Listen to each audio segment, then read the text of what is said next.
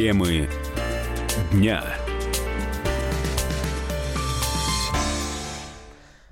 «Комсомольская правда», прямой эфир. Здравствуйте, Антон Челышев у микрофона.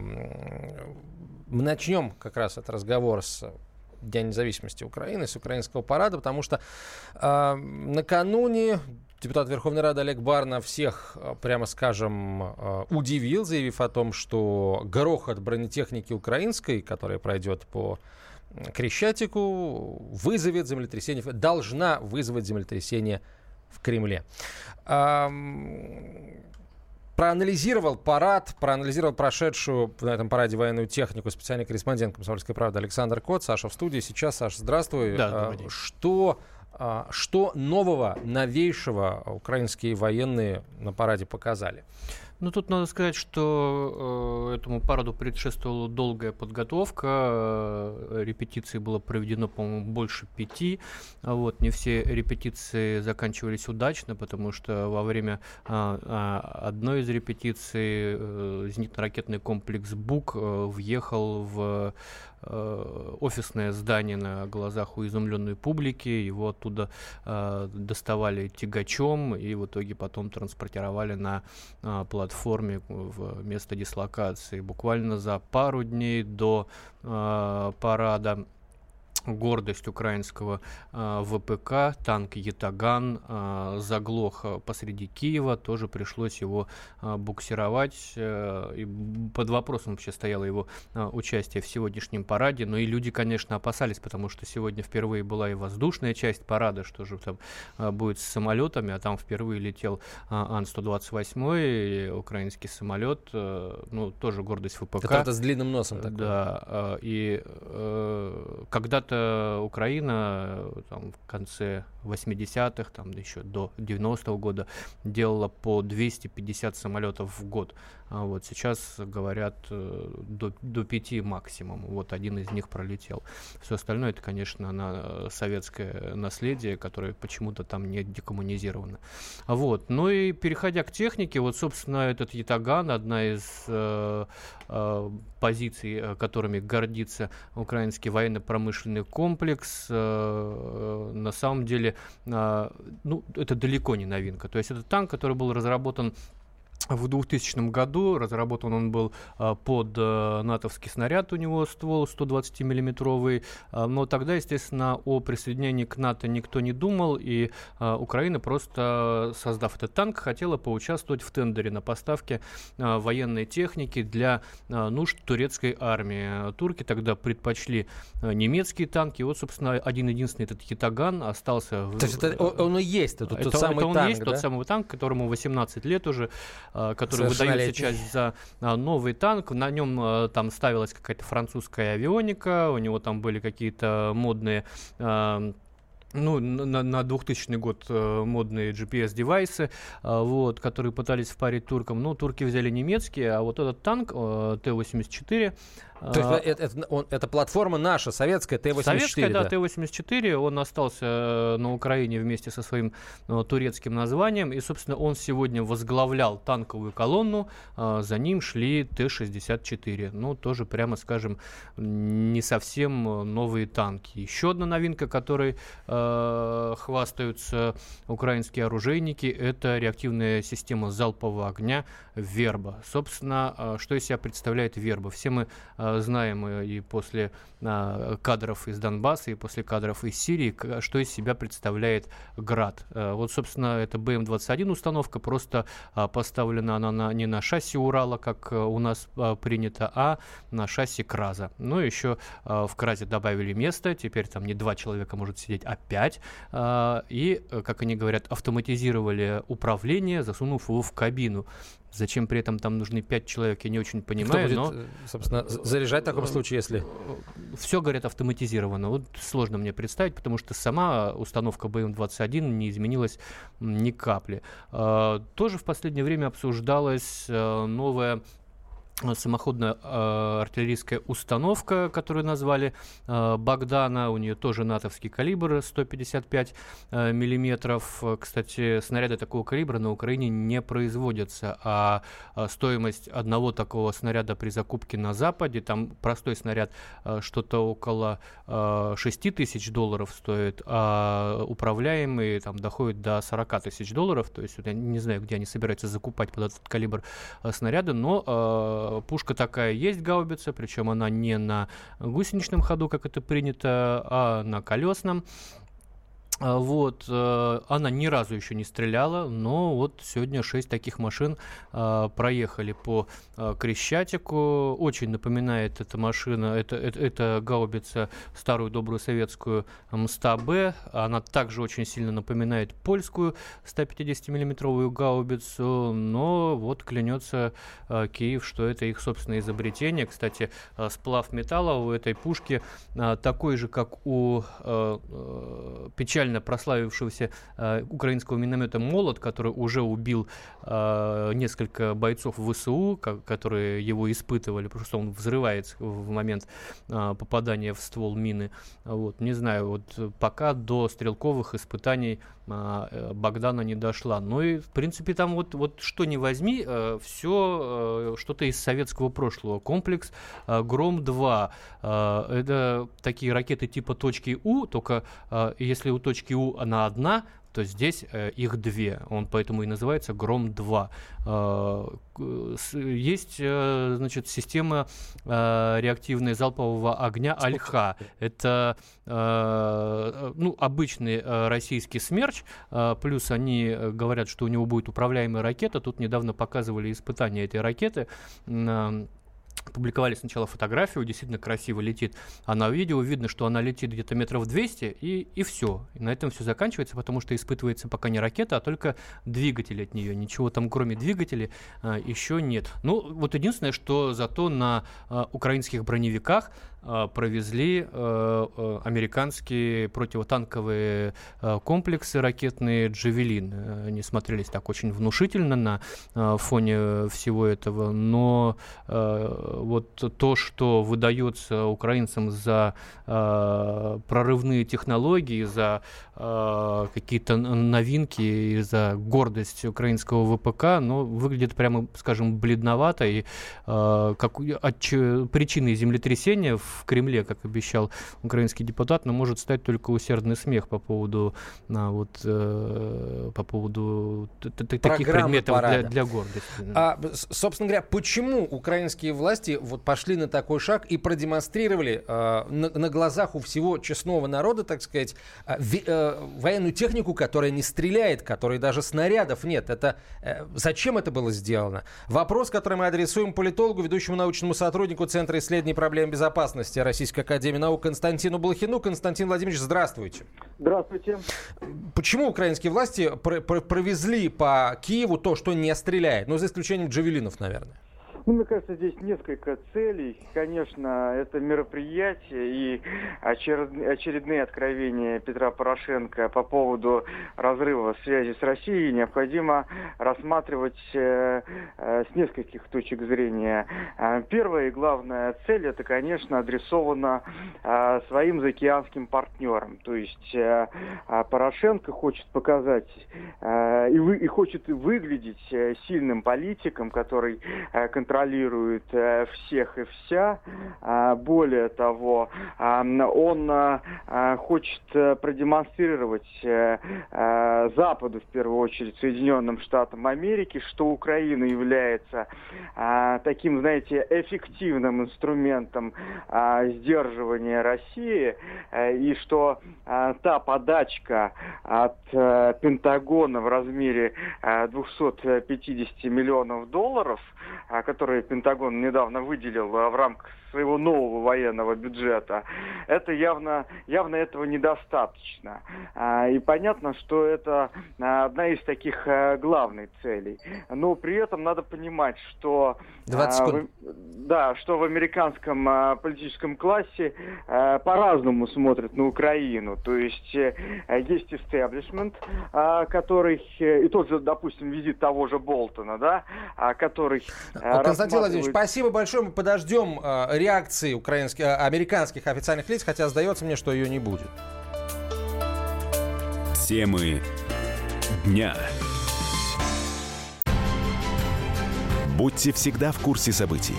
Установите на свой смартфон приложение «Радио Комсомольская правда». Слушайте в любой точке мира. Актуальные новости, эксклюзивные интервью, профессиональные комментарии. Доступны версии для iOS и Android. «Радио Комсомольская правда». В вашем мобильном.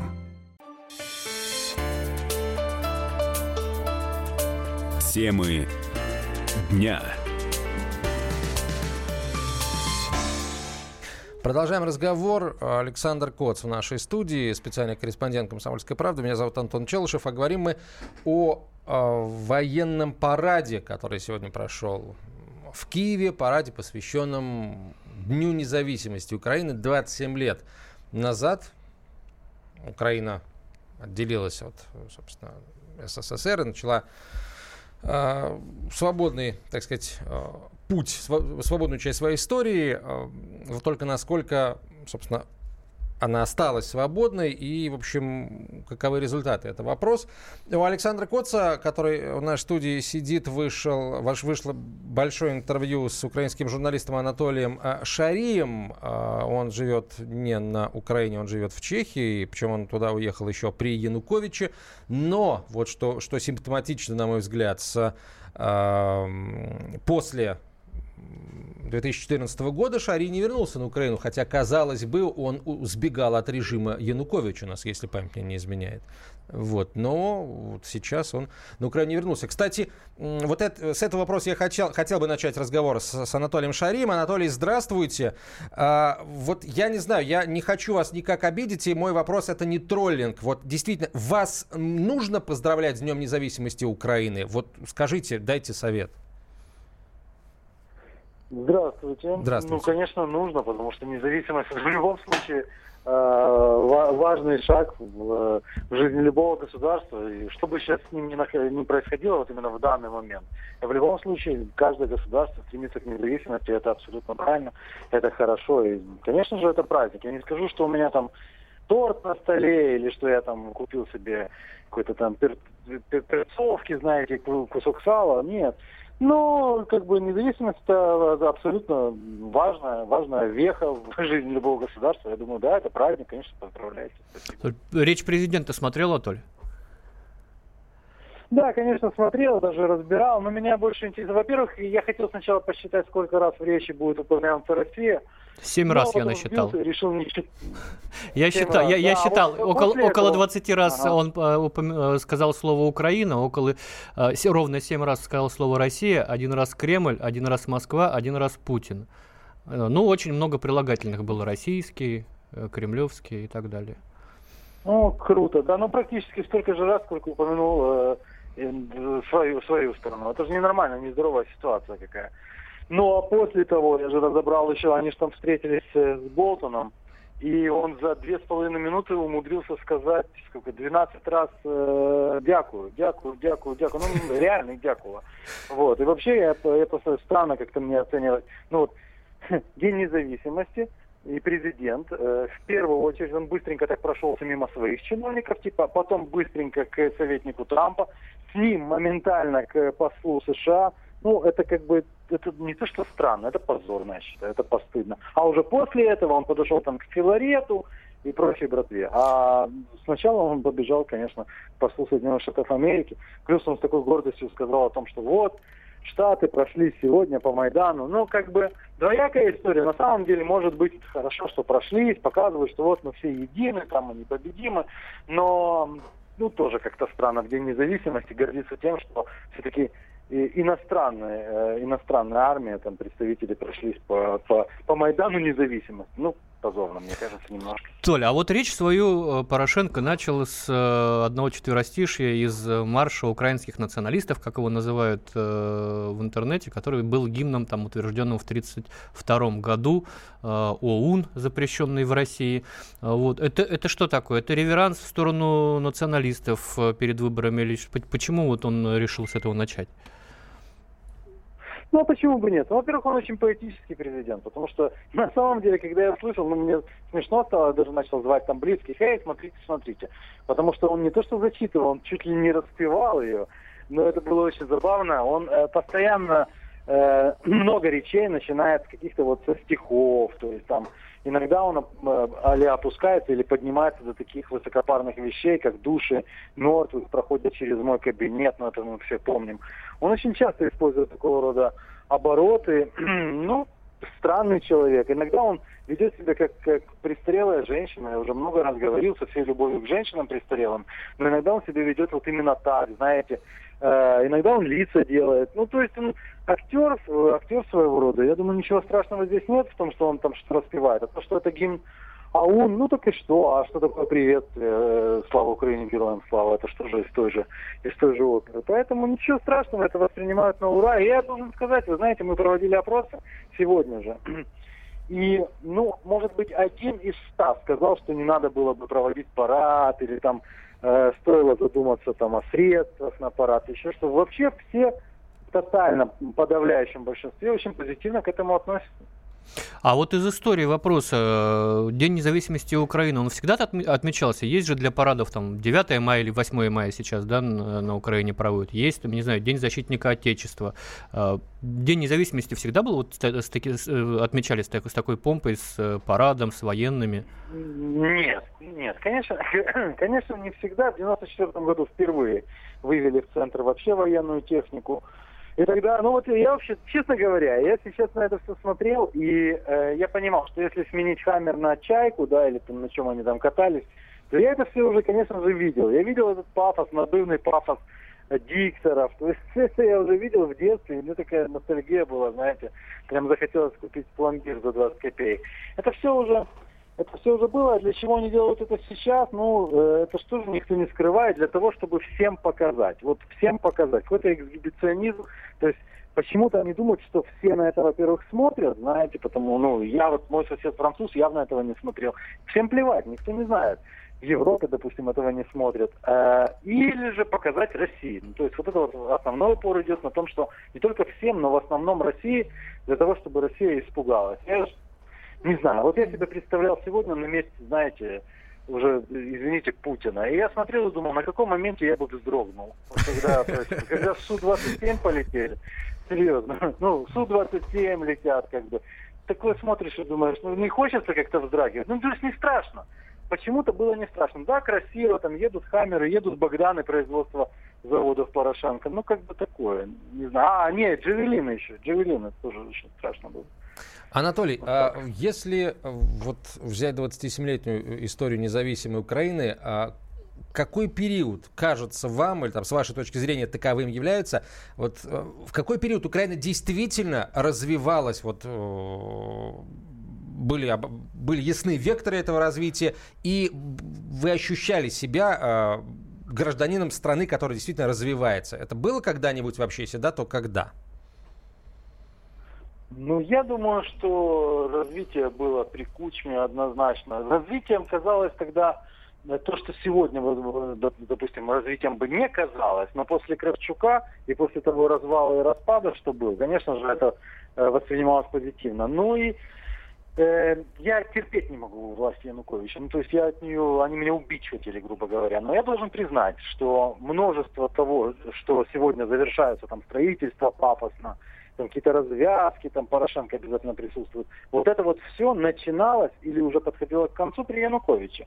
Тот же Киев, то есть я по столице смотрел, как тогда это все происходило. То есть при Януковиче тоже это было. Потом уже, потом уже все свернулось. Но вы же понимаете, что сейчас есть основное оправдание – это война.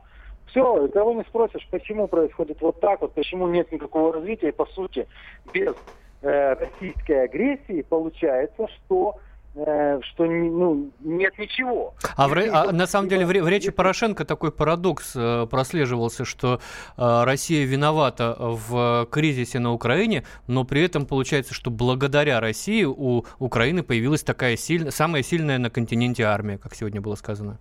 Да, вот в чем фишка. Вот это вот я, я вообще не понял. Я вчера даже так задумался, у меня чуть мозг не закипел. На самом деле, если бы у меня какой-то там, да, там ребенок спросил бы, слушай, Толя, а на самом деле скажи, а что мы получили после, после Майдана? Я бы сказал, армию, ты посмотри, какая классная армия. А он бы сказал мне тогда, даже ребенок это понимает, что если бы не было агрессии, у нас бы не было этой армии. Получается, у нас бы не было вообще ничего. У него, он сделал этот парад для того, чтобы показать единственное, что он, в принципе, чего он добился. Потому что безвиз, ну, все уже разнюхали, пронюхали, что такое безвиз, и поняли, что никуда они не полетят. На фантастичную каву никто никуда не вылетит. Ну, имею в виду, кто летал, тот и полетит, а так, ну, не, не очень, да. И что-то надо было оживить, обновить. Томас не получился. И вот армия. Смотрите, у меня есть армия. Он бегает с армией, как с погремухой, кричит, вот, смотрите, я ее создал. Но если бы не было агрессии, то, получается, не было бы вообще ничего.